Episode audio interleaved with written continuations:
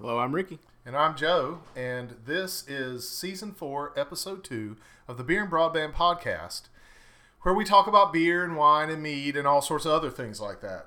We're also going to talk about technology probably a little bit at some point in time, just not today. Um, so uh, this is supposed to come out on the 31st um, or 531 2021. So uh, yeah, and we're back together again as we discussed on last Yeah. podcast. So uh, we do these back to back, um, but have no fear. We haven't consumed too much alcohol. Not yet, at least. Yeah, we had we had tiny pours for the last one. Um, but today we're going to get right into the beer and talk about a beer that uh, I brewed. Um, this is the Brewer's Best Holiday Ale. It is eight percent ABV. I brewed it from a kit, and it's a um, uh, a spiced ale that's supposed to be like a Christmas ale. Um, it's one that uh, I did on the Accidental Brewer, which is the like video thing that I'm doing for YouTube. Um, started out like me and my kid doing it together. Anyways, um, so I'm gonna let Ricky talk about what he thinks about it because I've uh, I've had this one before. Yeah, it's certainly not bad. It's got a very good level of carbonation, which is a hard thing to do in a home brew if you don't have like a kegging system. So like bottle really good job came into to its own there. Little tiny bubbles at the top, big fat bubbles at the bottom. Um, got some like caramely notes to it, which are really nice. Uh, the secondary flavors I'm having a hard time placing. It's like a couple all at once, but it's not offensive. I mean, maybe a little bit sour, which might be the intention, but that's uh that's really not a bad drinking beer. So it's um, for for eight percent, it's very sippable. It really is, yeah. Yeah. Um, Especially for being as light as it is, like comparative to like you know you can get to that 8 10 percent with a lot of like really dark beers that have a lot of like malt in them and a lot of like sugars. So for something a bit lighter, it carries that eight percent pretty well. Yeah, absolutely. The um, I, the first couple of these that I pulled out um, after three weeks uh, of, of being bottled, I thought, oh, the carbonation's gone off wrong. I even complained about it when we were talking to like some buddies when we were doing D and D and stuff mm. like that. Oh yeah, I uh, remember that. Yeah, but yeah. It, it ended up just needing like an extra two weeks. I Yeah, guess. yeah, that can happen sometimes. I've only bottle carbed a couple things, and they say that like give it two to three weeks, and like I guess at two to three weeks it is technically carbed. Like there are the little tiny fine bubbles in it sometimes, but yeah, I had the same thing. The last thing I bottle carbed that it came out actually okay. Um, it did take like six eight weeks to really get carbonated. So I've got some other things that I'm trying to bottle carb now. Those are meads. Um, uh, I've got like uh, three session meads that I've done, and two of them I'm bottle carbing. Okay. Uh, I'm not sure about. Well, I, actually, I've got four that I've done. Uh, one's a mango session mead. One's a blueberry, and it's going to have hibiscus in the secondary. So it's a blueberry hibiscus, and then um, then I've got a um, fruit punch and a uh, caps uh, uh, capsicumel. I think that's how you pronounce it. Um, I was my, my wife told me I was pronouncing it wrong, but it's um, called roast me, and it's a roasted bell pepper.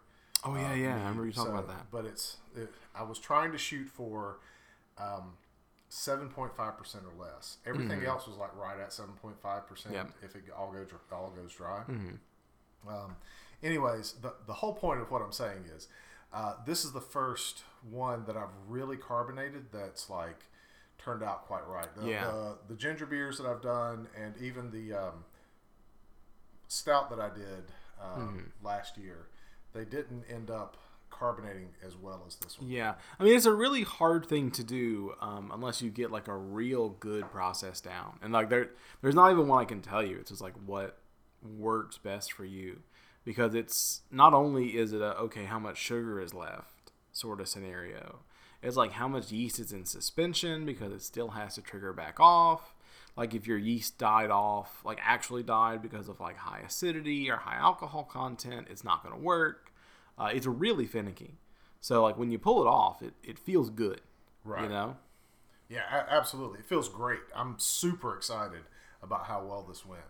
Um, one of the things that I'm uh, also really excited about is the flavors that were imparted from spices. So I learned something from this beer that I can put spices at the end of the boil into the mash, and that will, or uh, the the wort, I guess, at that Yeah. point in time.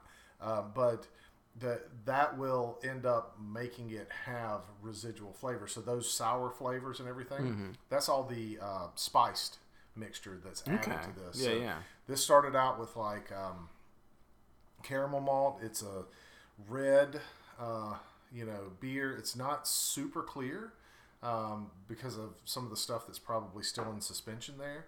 Um, but uh, you know the the um, paler malts that you put into it uh, end up with like a redder color, and then when you add the uh, spice at the end, it really like brings out that kind of orange and Yeah. I think there was um, some clove and um, uh, uh, thyme. I think was in it. Yeah. Uh, but there, there was some some really interesting spice mixtures that, that went with this. Yeah, it's a really nice color. It's like almost like a perfect like burnt caramel. Yeah, and it's got some nice caramel flavors and things like that. I'm really proud of how this one turned out. I was a little disappointed when it didn't carbonate the way I Yeah. wanted it to, and then when it kicked off and it carbonated, and like I got like my, I think I drank it the third or fourth time. I was like, okay, this is awesome. And I've been, I, I mean, I haven't been knocking them back or whatever, but um, I've been drinking like a couple a week. You know, Yeah. just kind of keeping. And I, I know that I'm going to end up giving some to you and some to some other friends. So like, I'm not worried about the whole five gallons that I brewed. But this ended up being pretty good. I was, I was Yeah, happy it really is. And it, you know, I know we're drinking it now, like in summer almost, but uh, this is a really good. I can see it fitting well in like a holiday setting, because you know, you get over for Christmas, you've got all those like pies and cakes, and this is like, like I'm not sure I'd pair this um, with too many meals, but I mean, it it seems like it's that perfect after dinner drink. You're gonna have it with like a slice of pie or something like that. It also goes pretty good with cheese. Yeah, I Like, can see that. I- and and not like sweet cheese, like cheddar or something like yeah, that. There's those something about sharpers, the- those fatties. Yeah, yeah. the fat and this like really mix well together. Mm-hmm. The oh, alcohol. Oh yeah, in it that's that's a well. good point because you know a lot of things get muted and changed when you get all that fat on your tongue. You know, from like a hard cheese, and that could really like change that secondary flavor that comes off like initially all very like together and in like one profile. I bet if you like dull that down, they probably come out really well. It- yeah, you get you get more of the spice with the fat. I think, Mm-hmm. Yeah. um, or at least that's the that's the way it seemed to me. Yeah, well, I mean that's probably right, right? Like your taste buds get covered, everything's you know, for lack of a better term, more muted. Um, you know, your receptors spread out a little bit more because not as many are firing off. So I can definitely see that. Yeah. So let's talk about uh, what we brewed over the break. and I don't think Mm-hmm. you brewed anything, did you? Um, no, I actually don't think I did. I, I started on something, but I, I never. Delilah knocked it over, and I had to throw it out. Yeah, I. It, and that's the saddest part, I think, of what's like been my post-pandemic life. I got to spend a ton more time with my family, which is absolutely great. Love that part. Um, but no real time to brew. Like I get off of work, and then the next thing I do is hang out with my kid until she goes to bed, and then it's eight o'clock, and I'm kind of too tired, and like we've been drinking a lot more alcohol. Uh, well, no, I mean like even variety. So like that's one of the things we started doing is like buying bottles of stuff, and you know I used to drink pretty much eighty percent the stuff I made, and like maybe twenty percent something else, and those were generally like hard liquors. Like I knew a lot more about good rums and things like that than I did like wine and beers. Um, but I've got my wife into wine. We drink one or two bottles a week, depending on like what we bought. Like we bought like a, uh Tarny Cream that's we're still in the fridge because it's like eighteen percent. It's one of those fortified wines. That's uh that's all right. Um, but I, you know I can't complain about a nine dollar bottle. But uh, yeah, we've played around with a couple things and it's been it's been real nice. I think it's helped my alcohol education, just maybe not my alcohol creativity in terms of getting to play with a lot of stuff. But I mean, drinking. So that that is a good point. Like drinking other people's stuff, like even mass produced stuff, it can help your palate to develop in such Mm-hmm. a way that you taste new things when you go back to other things that Yeah. you've had before.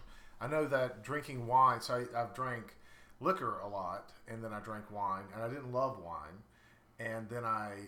I guess somewhere in my 30s, my palate changed enough to Mm-hmm. where I started really liking wine and beer uh, because I didn't love those things. And then suddenly I taste different things in uh, whiskey and rum and other things like that. And so I think it really is like a super important thing to get a little bit of extra experience with Yeah. those other alcohols if you're trying to like kind of taste stuff and and then when you start getting into like smoky or peaty Mm-hmm. um, whiskeys or even like other alcohols that have some of those smoky flavors into them um, having uh, like a palate that, that you can kind of reference back to those those sense memories really makes a big difference in being able Yeah. to enjoy those things Yeah.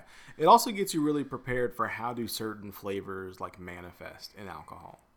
You know, you drink enough things, you kind of get a feel for like, okay, this is kind of what quote unquote cream tastes like in alcohol. Because we throw those, those names around a lot, like this tastes like apricots, this tastes like leather, this tastes like wood, and it's really they don't like it doesn't taste like you just bit a piece of leather or you just ate an apricot. It's like those essences that are in it.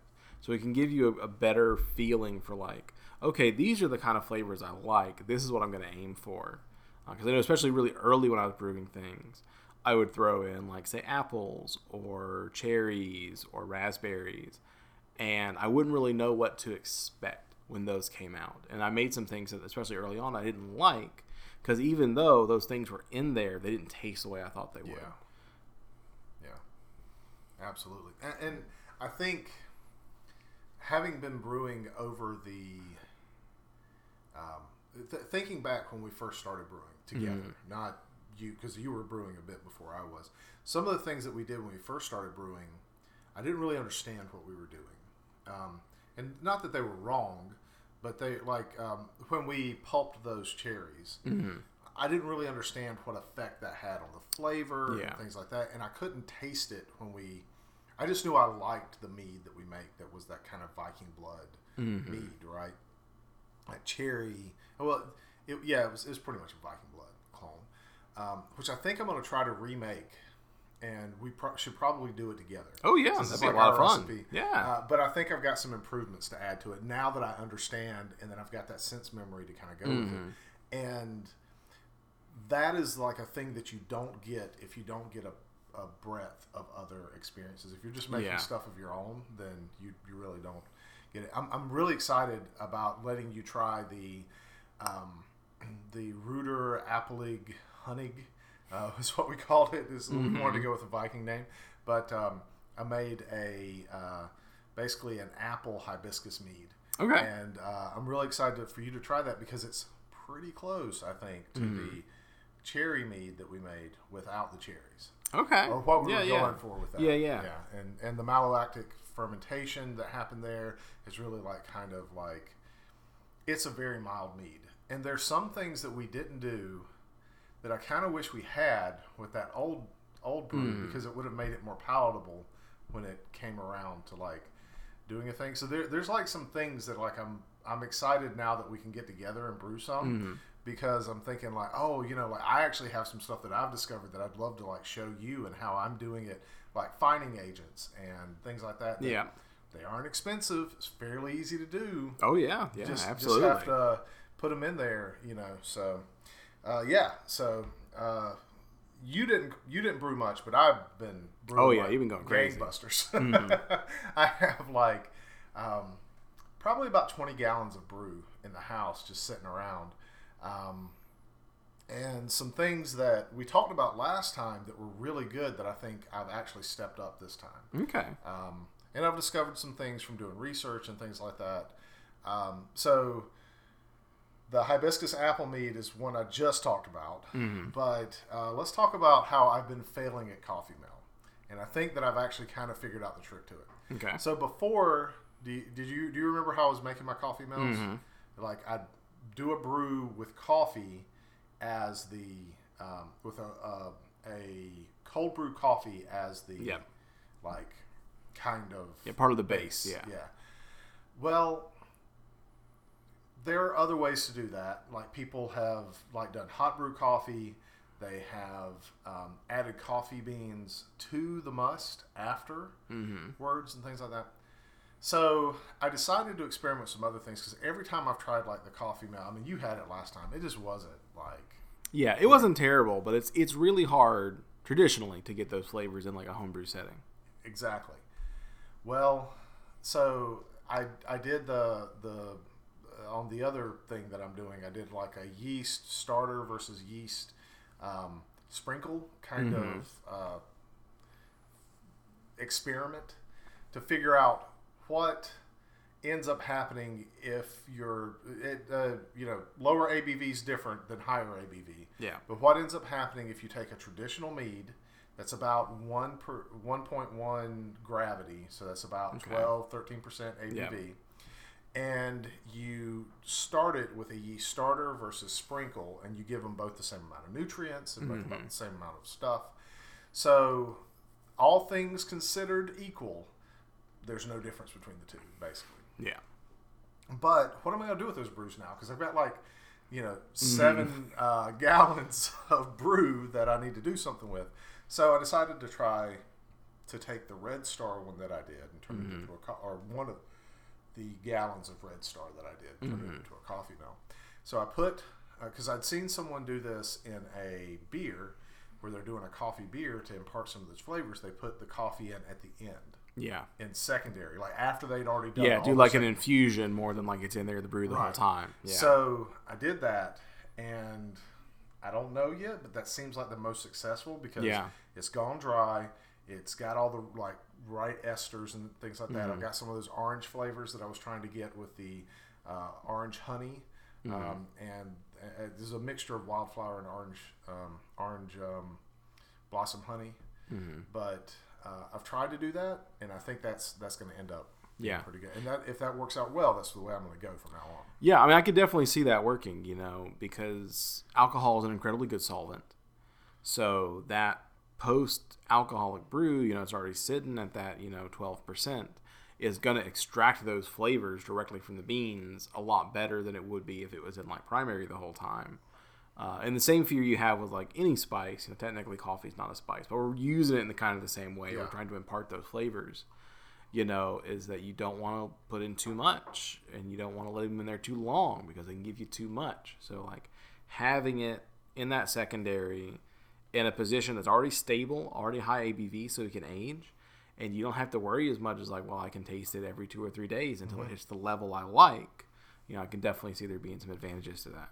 and I'm probably going to bottle those next week. Mm-hmm. And they've been aging for a while since last Okay. October. Okay, yeah. So they're, I mean, we're June, you know, May, June kind of time period. Yeah, we're about I mean, six months in. Yeah, that's a great aging time for meads as well. Yeah, yeah. So I'm, I'm looking forward to that. That might be one of the things that we try like next week. Yeah, Yeah, yeah, or- or next absolutely. time that we do something like that because I should bottle them in the in between Mm-hmm. of this. Um, so yeah, I'm looking forward to that. Yeah, I'm kind of excited about that.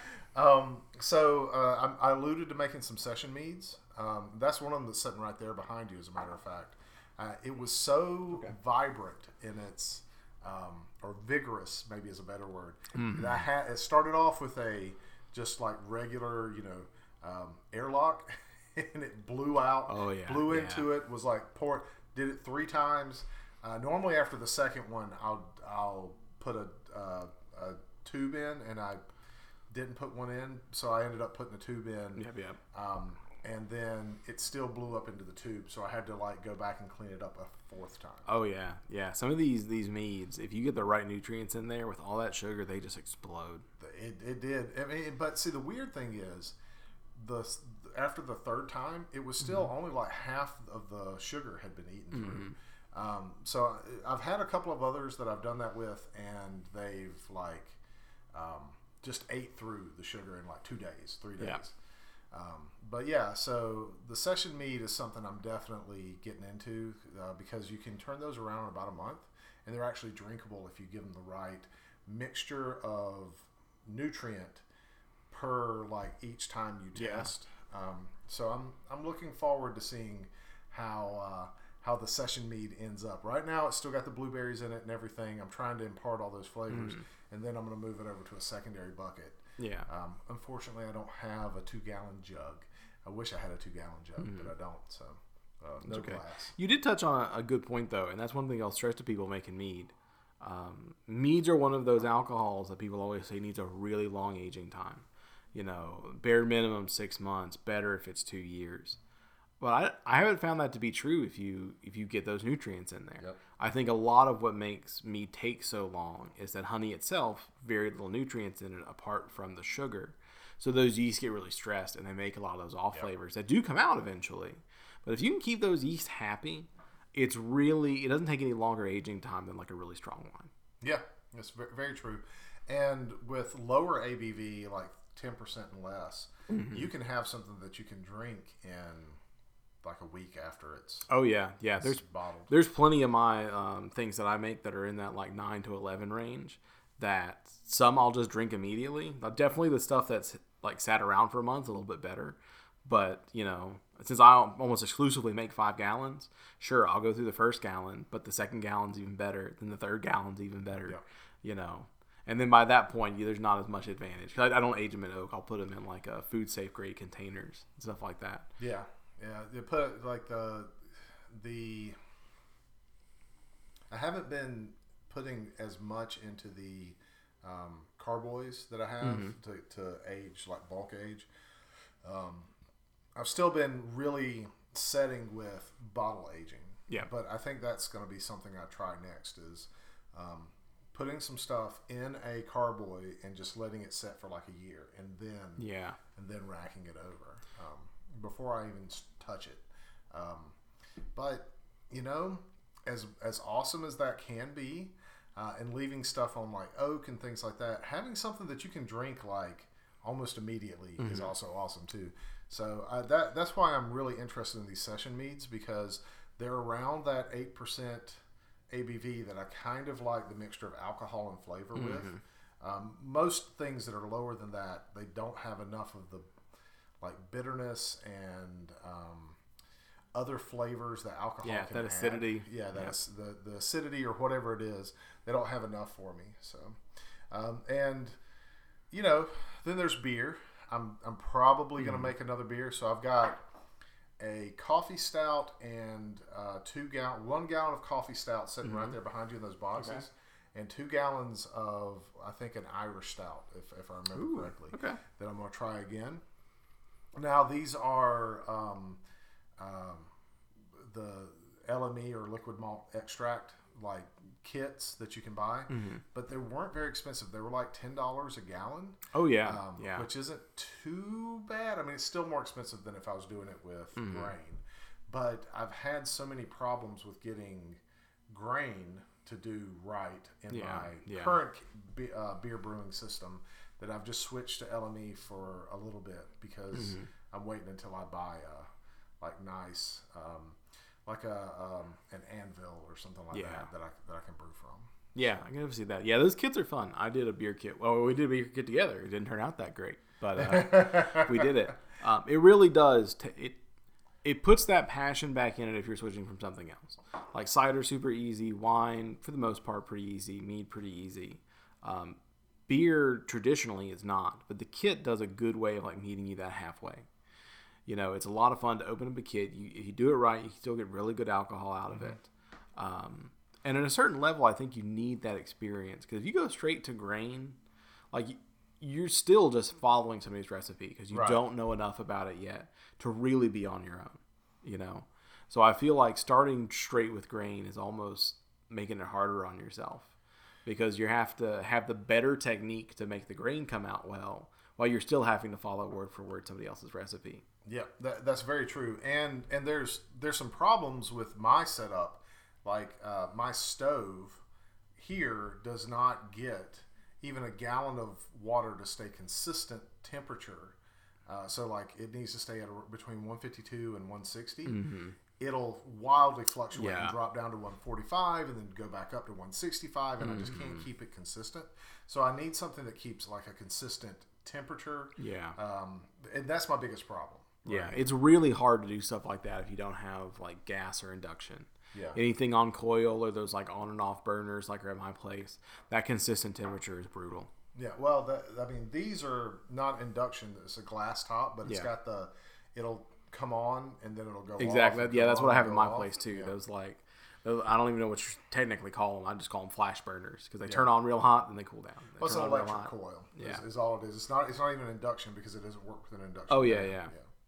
Um, so yeah, I mean, basically, I'm gonna try to do all that stuff uh, over the next like maybe three or four months, Mm-hmm. um, and I, you know, some of it I'll show on my uh, Accidental Brewer channel, and maybe you'll even like show up on that one. I don't know Oh, yeah. if you want. to. Yeah. yeah.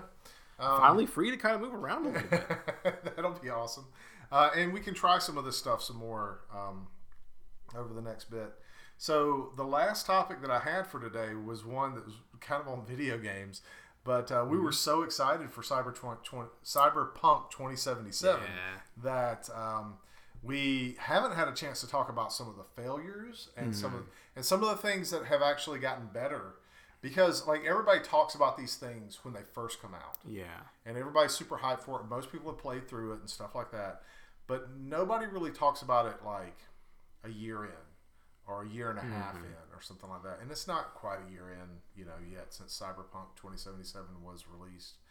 Um, but we're still like at a place where um, people are probably still playing this game. Now I finished it. I know you have. Yep. Right. Um, so tell me your thoughts on the game now that you finished it and like maybe even going back i've been going back and playing little bits and pieces of it you know Yeah. um, i've got some disappointments but i think that they're going to change in the same way that the witcher 3 changed Yeah, that that's kind of how I had to look at it because Witcher Three had some pretty significant problems when it first came out too. Um, I was a little disappointed. The the open world felt a little empty, even though it had like a lot of stuff. There wasn't as much stuff as you could do. You know, like NPC AI was not great, and I think part of trying to tackle some of their technical issues, they you know those like famous little videos where you shoot a gun in the air, you see the people in front of you, turn around, they're all gone, you turn back around, they're all gone. And they're just deleting stuff out of the world. Um, although the story had some pacing issues. It is good to see though that like with subsequent patches, a lot of the technical issues have been fixed. yeah Um, you know, I'm not sure there's really much they can do to fix pacing, apart from maybe some of the DLCs might be integrated in certain parts of the story, which could really help. Because like that first act is is really big. Second act kind of in the middle. Uh, third act really just sneaks up on you. yeah Um, like you started and like you're just done. Um, in fact, I missed uh, some of the in-game content that my wife got because with the way they do some of that in-game content, that it's like it's almost on a timer. It's like you did that first mission, they're gonna call you back in like f- a week. Well, if you've really played heavily the first two parts, there's actually not much available. Like you know, I would you know sit there and skip time for three or four days waiting for somebody to call me. Um, and then I was like, okay, well, it's been like five, six days. Uh, nobody's called me. I guess we're done. And then my wife said, "Oh, did you do this mission?" I was like, when does that mission happen? Like, oh, that guy calls you. It's like I waited for like a week and that guy didn't call me yet. uh, you know, but I will say I got to give credit where credit is due. Um, a lot of the stuff that is there is very good. Combat's very good. Um, hacking takes a little while to get off the ground, but it's still very good. Unarmed combat is really fun until that very last mission. You kind of got to cheese that one. Uh, it's a little a little unfair how difficult that is. But I did hear I haven't played it since they've done it, but I did hear in one of the more recent patches they rebalanced that yeah, particular mission. Um, and I will say I didn't for, for as many technical issues as there are, they didn't lead to glitches that were annoying outside of like crashing things. Like there weren't like a whole bunch of exploits. There weren't like a whole bunch of like you're cheesing the game doing this or that, except for some some crafting things. Um, I want I still want a real rebalance on crafting, which they had to do in Witcher three too. They didn't get the yeah Witcher three they crafting. didn't get it perfect Um, yeah, perfect the first time. But you know, overall, I'm still pretty favorable in the game. But I have decided now that I've beat it the first time, um, I'm not going to play it again until kind of like that first DLC comes out. Yeah. because that's really when The Witcher turned around. You know, it had it had its 1.1 patch, which fixed a lot of the technical problems, but um, it didn't have a lot of the like f- missing features that people wanted until that first big DLC. For me the witcher 3 didn't turn around until save game plus Mm-hmm. um, and that was like a week or two before the first dlc dropped Yeah. Um, and I think this is going to be the same way. Probably. Cyberpunk needs like that same sort of treatment where they release some DLCs that are, um, you know, kind of like the free um, expansions that we should have always gotten all, Yeah, all the time. yeah. There's some gap fills they need Yeah. to do. And so, one of my most disappointing things about Cyberpunk hasn't been the glitches, hasn't been any of the other problems that it has. It has been that the game pretty much just ends. Yeah. There's no like continuing to play after the end. You have to go back to a previous state. Yeah, before you did that final part three. Right. And so like I I mean, I enjoyed it. I enjoyed everything that I did.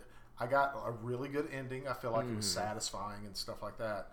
And I don't hate, you know, like that the game ended in that context cuz there's some good things about a story ending and like that just kind of being the end.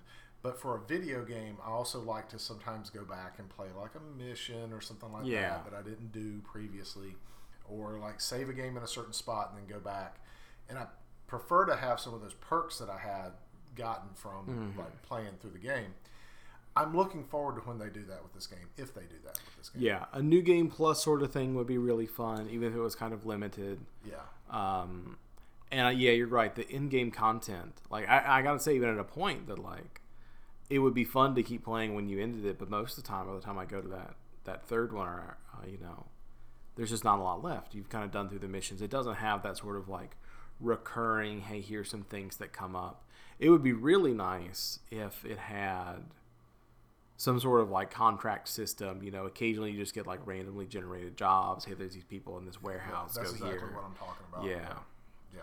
The the because the Witcher Three did something like that where you got those randomly generated jobs Yeah. that would happen. I think Cyberpunk has some things like that, but they're not as robust, and I would like to see that happen. Yeah, there's there's like scenarios where you sometimes see like gangs fighting, but the problem is they're actually they're all identical and they're, they're static on the map. Um, especially because I, I heavily played that first section because I wanted to level some stuff up before I like did that first you know the the finale mission for part one, and um, you know you could resolve something. I think the one that sticks out in my mind the most is where there's the cop and like two gang members that are talking. Yeah. They're doing some sort of like trade deal. Uh, you could, that just keeps happening. Yeah. You know, uh, especially since I always took the the approach to blow them away. So I like kill those three people. Five minutes later, they're back. Yep. And they're doing the same thing. Uh, you grab their equipment. Um, I think that's also a thing that I, I want to see improved. Is uh, I think it was a very interesting choice. They went with like randomly dropped equipment with like static stats, and you can upgrade them, but it's incredibly costly as it moves over. Yeah. I think uh, I think a lot of people were looking to make like a custom character with like a custom style and stick close to that style. The fact that they don't have things like uh, like item transmogrification, things like that. Yeah. I don't know. I, I, I mean, that stuff's kind of cool, but I feel like that's more of like a Fallout thing. If you want that kind of game, you play a Bethesda game. You play Skyrim. Sorta, Fall- but Fallout. with a crafting system like they do, I feel like at some level, like oh, I got an item, I should be able to break it down for a recipe, and then oh, did I find this really cool trench coat? But it's like a common item. It's not very good. I'd love to break it down and be able to make like a legendary version of Yeah, it, things like that. Um, and, you know, I won't get too into crafting because I was at one hand very disappointed with it. On the other hand, uh, some parts of it are actually very good Yeah. the like crafting for standard items like armor and weapons pretty poor in my opinion but the crafting when i did like a I I only beat it once but i got like most of the way through a second run where i did like just pure hacker the way they did crafting for the quick hacks was actually very yeah, it was nice Pretty awesome, right? it was it was much better than the crafting for the standard items Right. so like you know I- they, they've modified that a little bit in the, in the last couple of patches too. yeah i know they've done some balancing on it and things like that um, That, that ended up being pretty awesome though. mhm. Um, uh, so yeah, you got anything else you want to say about that? Not really. Overall, I would say I like it much better now than I did originally, but it's still pretty good. All right. So that is the season four, episode two of the Beer and Broadband podcast. Thank you so much for listening. Um, we've got uh, all sorts of things in store for season four, so hope to have you come in a little bit later uh, and catch those episodes also. Thanks so much, and we'll talk to you later.